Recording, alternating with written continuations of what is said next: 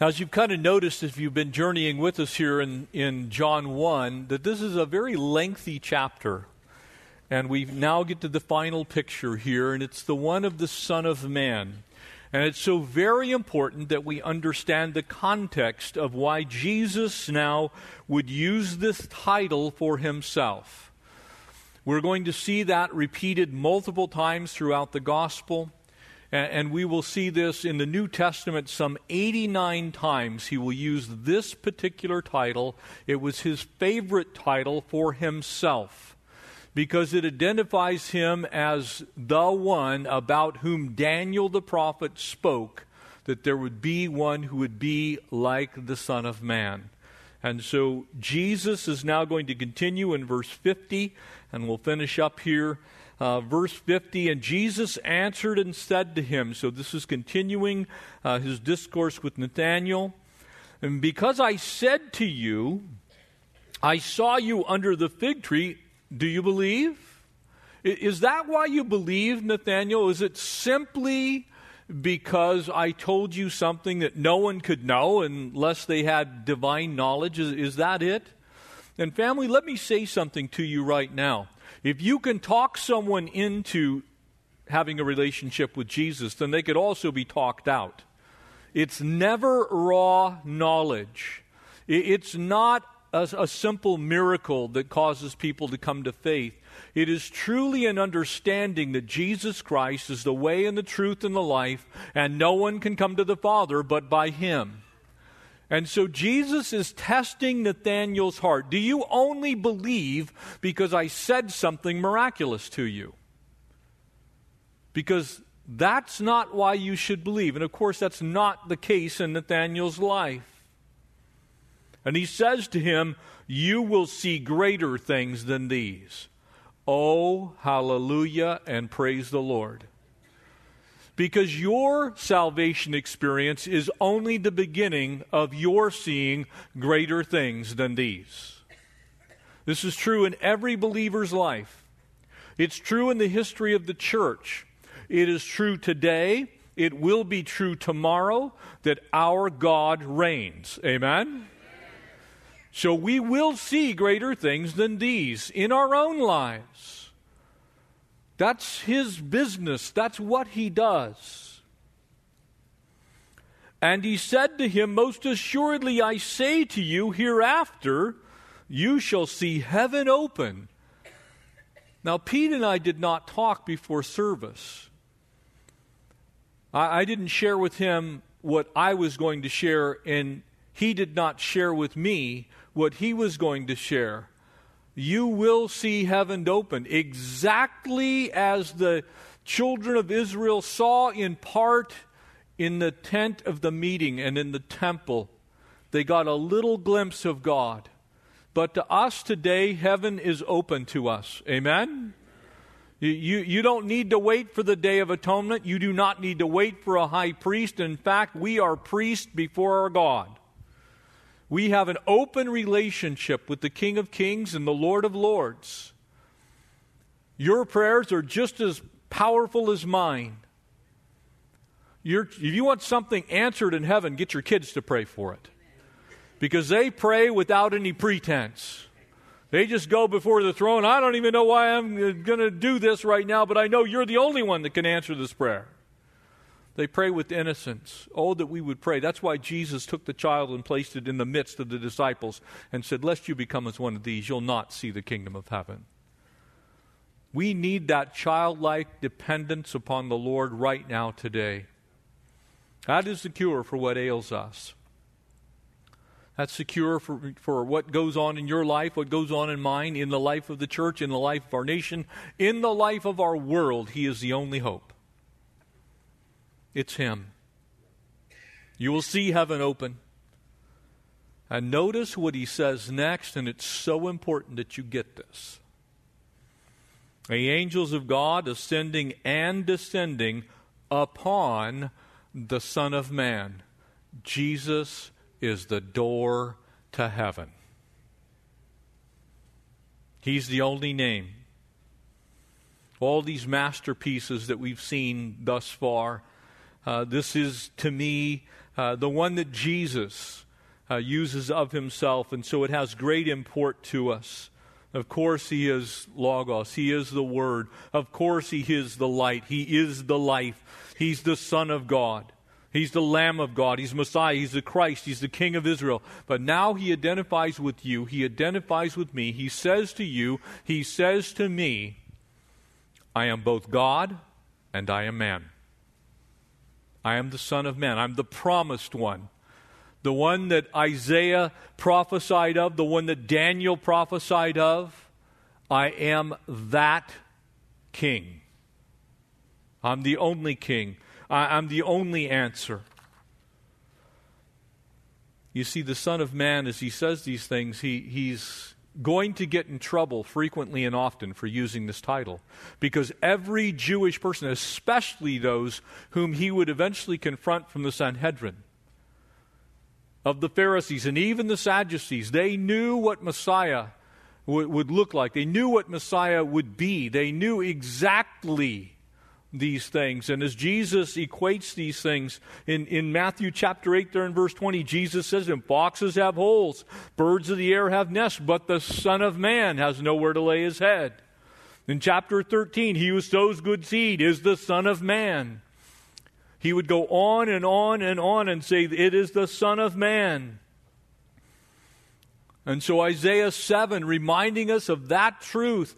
Now remember that Isaiah the prophet wrote in, in 686 BC, nearly 700 years before Jesus was born. And at that time he said, And therefore the Lord himself will give you a sign. And behold, a virgin shall conceive and bear a son, and shall call his name Emmanuel. God with us. And Jesus is saying, I am that son. The very thing that Isaiah 9 6 prophesied. The child who was born and the son who was given. You see, this is the one that they were looking for. So when John said, Behold the Lamb of God that takes away the sin of the world, he was giving it the messianic implication. He's saying, This one's the king. This is the promised one. And to that Jewish audience, they were getting it. I want you to turn to Dan- Daniel chapter 7. Daniel 7, we'll pick up in verse 13, just two verses from Daniel 7. Because this picture of Emmanuel. It, it, you see the deity, you see the humanity, you see both sides. Fully man, fully God. The hypostatic union, this joining of what seems to be an impossibility. Fully man relating to us, and fully God being able to pay the price for our sin. Daniel 7, verse 13 and I was watching in the night visions, and behold, one like the Son of Man coming with the clouds of heaven. And he came to the Ancient of Days. This is another picture of two pieces of the Godhead speaking and being in the, in the same place. And he came to the Ancient of Days. And they brought him near before him. And then to him was given dominion and glory and a kingdom. Amen? Thy kingdom come, thy will be done on earth as it is in heaven. That kingdom, the kingdom that Jesus will go on to speak about. My kingdom is not of this world. Because his kingdom, as Isaiah 9 tells us, is an everlasting kingdom. It's not a temporary governmental agency. He is not just the king of a few people, he's the king of kings. And he is the Lord of lords. That all peoples, nations, and languages should serve him. That is exactly why the Apostle Paul would write, One day every knee will bow.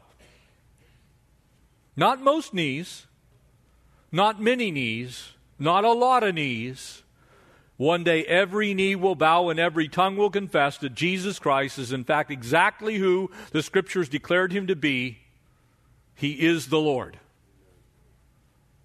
There won't be another one. There won't be a competing one. He's the one true king.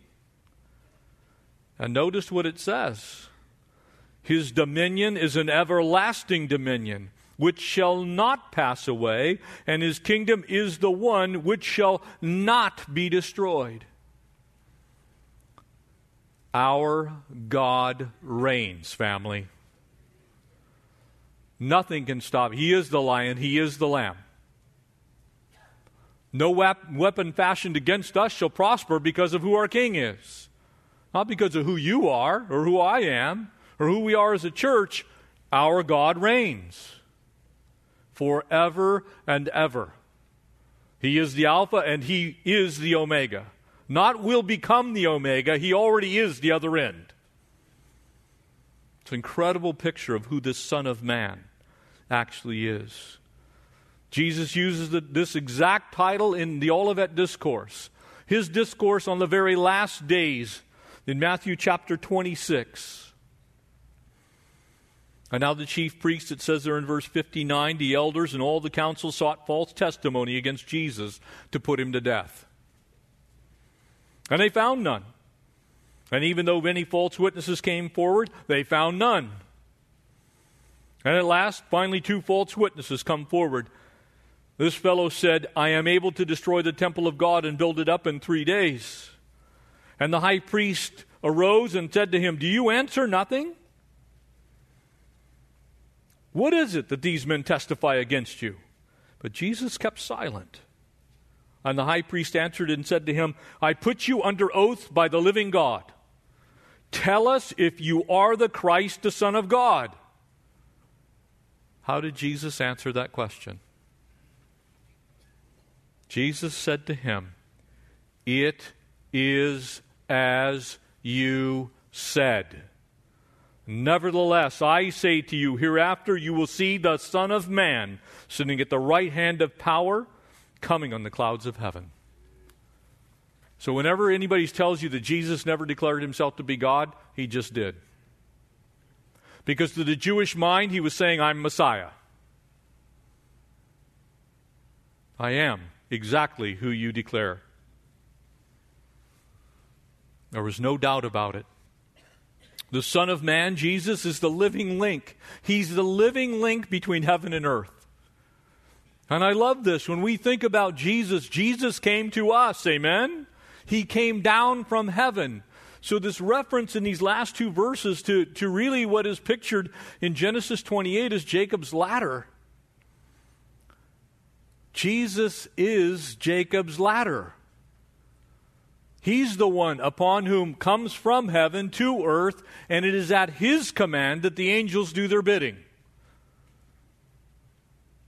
That's why he could say, Do you not know that if I wanted a legion of angels, I could call them forth? I could bring them right here, right now. They would come from heaven to earth. They're in Genesis 28 we see this whole picture, and you can read it later, verses 10 to 15. But the picture there is this fugitive Jacob. He's alone. And God sends to him angels. He, it's the old stone pillow scene. He's laying there in Bethel, the house of God. And there, going from heaven to earth, are the angels and the way that that happens is because Jesus came to this earth to give his life a ransom for many. He made that possible. He's the one that's opened that door to us. And in that sense, the beauty of all of this, eh, as, as Jesus said, remember, we'll get there in John chapter 14 I am the way. What is the way? The way to heaven. And in order to open that up, Jesus came to us. He didn't wait for us to be religious and come to Him. That's why He would declare Himself the bread of God who comes down from heaven. We'll see that when we get to John 6. Jesus came to us. Jesus came to you. Jesus came to me. He came to me as a little child. He came to me as a teenager. He continues to come to me. Jeff, what are you doing by the power of the Holy Spirit? Jeff, where are you going? Jeff, I want to talk to you. Jesus comes to us. You see, in this crowd during that day and time, there, there, are many who would not immediately follow the Lord. There were skeptics in that day. There are still skeptics today. Maybe there are skeptics in this room right now. I'm here to tell you he is exactly who he declares himself to be. He is the only way, the only truth, the only life, and no one comes to the Father but by him. That's not a guess, that's a truth. That's not a suggestion. That is the only way. People don't like that because it's narrow. But that's exactly what Jesus said. Narrow is the way that leads unto salvation, and few there are who find it. It's not because it's impossible to find, it's narrow. God's asking us to give up our old self and allow Him to fill us with His new life for us. The Son of Man in verse in chapter 12 we'll see must be lifted up. See, people don't to this day still don't like the fact that when, when we say Jesus is the way. We're on the cruise and Connie got deathly ill and was in the ship's infirmary and on an IV and I'm talking with the doctor. And I told him what I do and and he, you know, kind of rolled his eyes. Oh, are you a born again? I said, Absolutely. you better believe I'm a born again. Because unless a man be born again, he'll not see the kingdom of heaven. So don't deny Jesus by saying, if somebody, that's, that's not an insult, that's a fact. I am born again. Amen? Amen? You see, that's because Jesus is the ladder to heaven. Behold, there's an Israelite in whom there is no Jacob. No guile, nothing held back. Jacob had to leave home. Esau's chasing after him. His first night away is at Bethel. And it was there the Lord appeared to him in a dream. The Lord still still appearing to people the Lord is still showing himself for who he is right now, today. He's still available to any who will seek him. He, he is the reason. You know, as we studied through the book of Acts not too long ago, been a while since we were in chapter 4, but this incredible power with which Peter speaks in Acts 4, beginning in verse 8, and says, Then Peter, filled with the Holy Spirit, the same Holy Spirit that Pete was talking about. We have access to God the Father. That same Spirit is in you. But he stands up before a Jewish audience, an entirely Jewish audience, more than likely, or very close to it, certainly a vast majority. And he says, Rulers and the people and elders of Israel. If this day we are judged for a good deed done to a helpless man, by what means he has made well, then let it be known to all of you and to all of the people of Israel that by the name of Jesus Christ of Nazareth, whom you crucified, whom God raised from the dead, it is by him that this man stands. He, they're, they're bringing this guy that's been raised. Do you want to know why he was raised? The name of Jesus. Jesus is still raising dead people today. People who are dead in prostitution, people who are dead in drugs, people who are dead in alcohol, people who are dead in materialism, people who are dead in their trespasses and sins, he hath made alive. Amen? He's still raising dead people. Verse 12 says, Look, you rejected this chief cornerstone but let me tell you something Peter says to them there in Acts 4 and verse 12 nor is there salvation in any other. There is no other name under heaven given among men by which we must be saved. There isn't another way. He's the only way. He's the Son of Man, the one and only Son of Man. That is why in, in Matthew 3, uh, Father in heaven says, This is my beloved Son in whom I am well pleased. That was the picture. And so Nathanael gets the, the picture of these greater things that would happen. he says, You shall see. Not you might see, not possibly you'll see. Can you imagine? Because this is the beginning of Jesus' Galilean ministry. He hasn't fed the 5,000, he hasn't raised the widow of Nain's son. He, he has not touched Lazarus yet. Can you imagine Nathanael thinking on these words at the end of those nearly three years? Oh boy, did I see greater things than these. How about in your life? Are you still looking for greater things than these? Are you looking for a greater work than was done when you got saved? Or have you stopped and are you stagnant in your faith? Brothers and sisters, I pray you're still looking for greater things than these. The angels are still attending to your need. God is still able, and we are still more than conquerors through Him who loves us. Amen? We need to look for greater things than these. We need to not settle. We need to not be content. Could I ask you to be wholly discontent? A little bit tweaked about what's going on in your life in a very good way. Start looking for greater things than these. When was the last time you asked God to send angels to tend to your needs? When was the last time you cried out, cried out to God for that person in your life whom you deeply love but does not know the King of Kings and Lord of Lords? When was the last time you were on your face before God crying? Because you will not rest until that person comes to faith.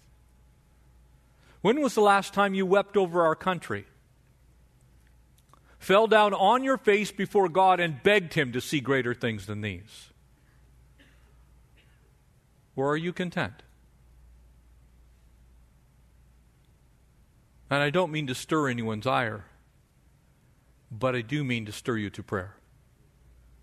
We must ask God to show us greater things than these. He's already done great things. Let's ask Him for greater things.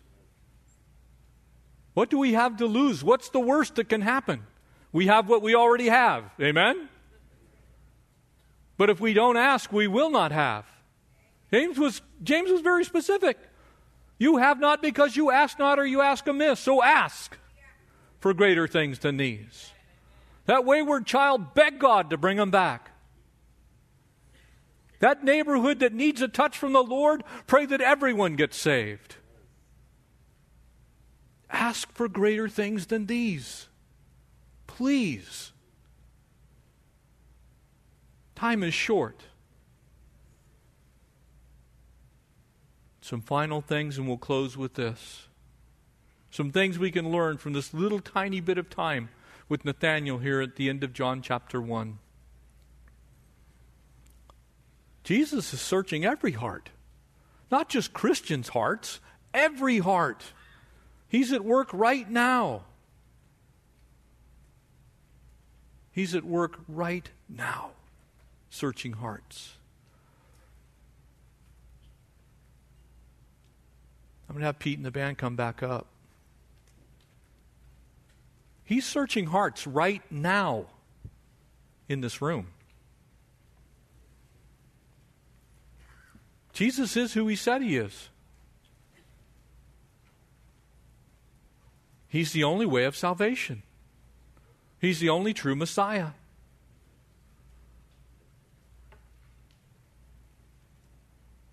Jesus was protected by God. And in Him, we are protected by God. So if you want to be protected by God, you need to be in Him. He is attentive to the cries of His children. He hears everybody's prayers. He can't shut His ears.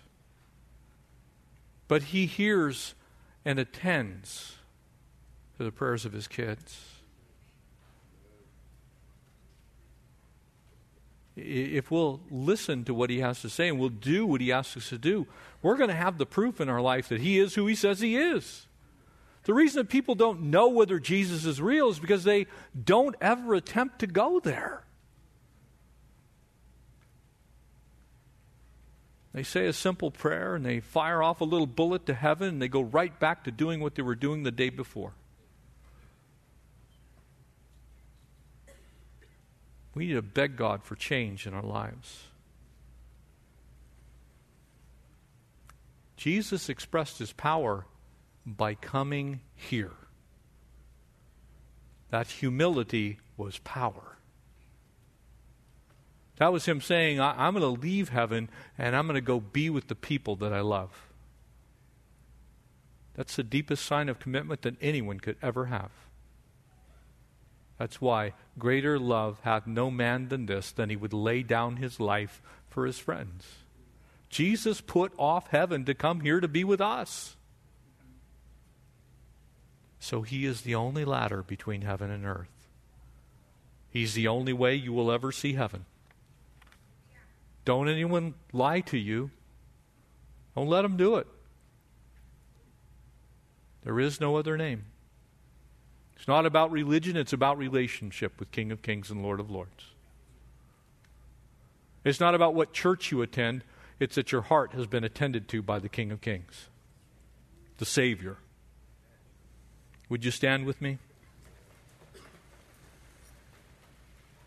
Paul said, Let this mind be in you, which was also in Christ Jesus. Or in Philippians chapter 2, who, being in the form God,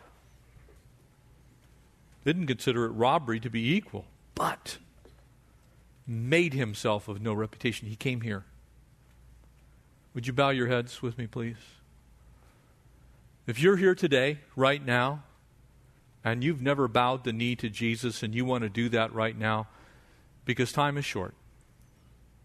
And I want to give you the opportunity to do that right now. If you do not know the Lord Jesus personally and you want to right now in this place, simply raise your hand. I want to pray with you. Wherever you are, anywhere in the sanctuary. If you don't know Christ, you haven't bowed your knee. You're one day going to bow your knee. The question is, will you do it today? Will you do it before he comes? Anyone at all? We don't want to miss the opportunity. I see that hand. Praise the Lord. Anyone else? I see that hand as well. Anyone else? Just raise your hand. I'm going to pray with you right where you're at. Take the gift. He's offering you His grace and His mercy.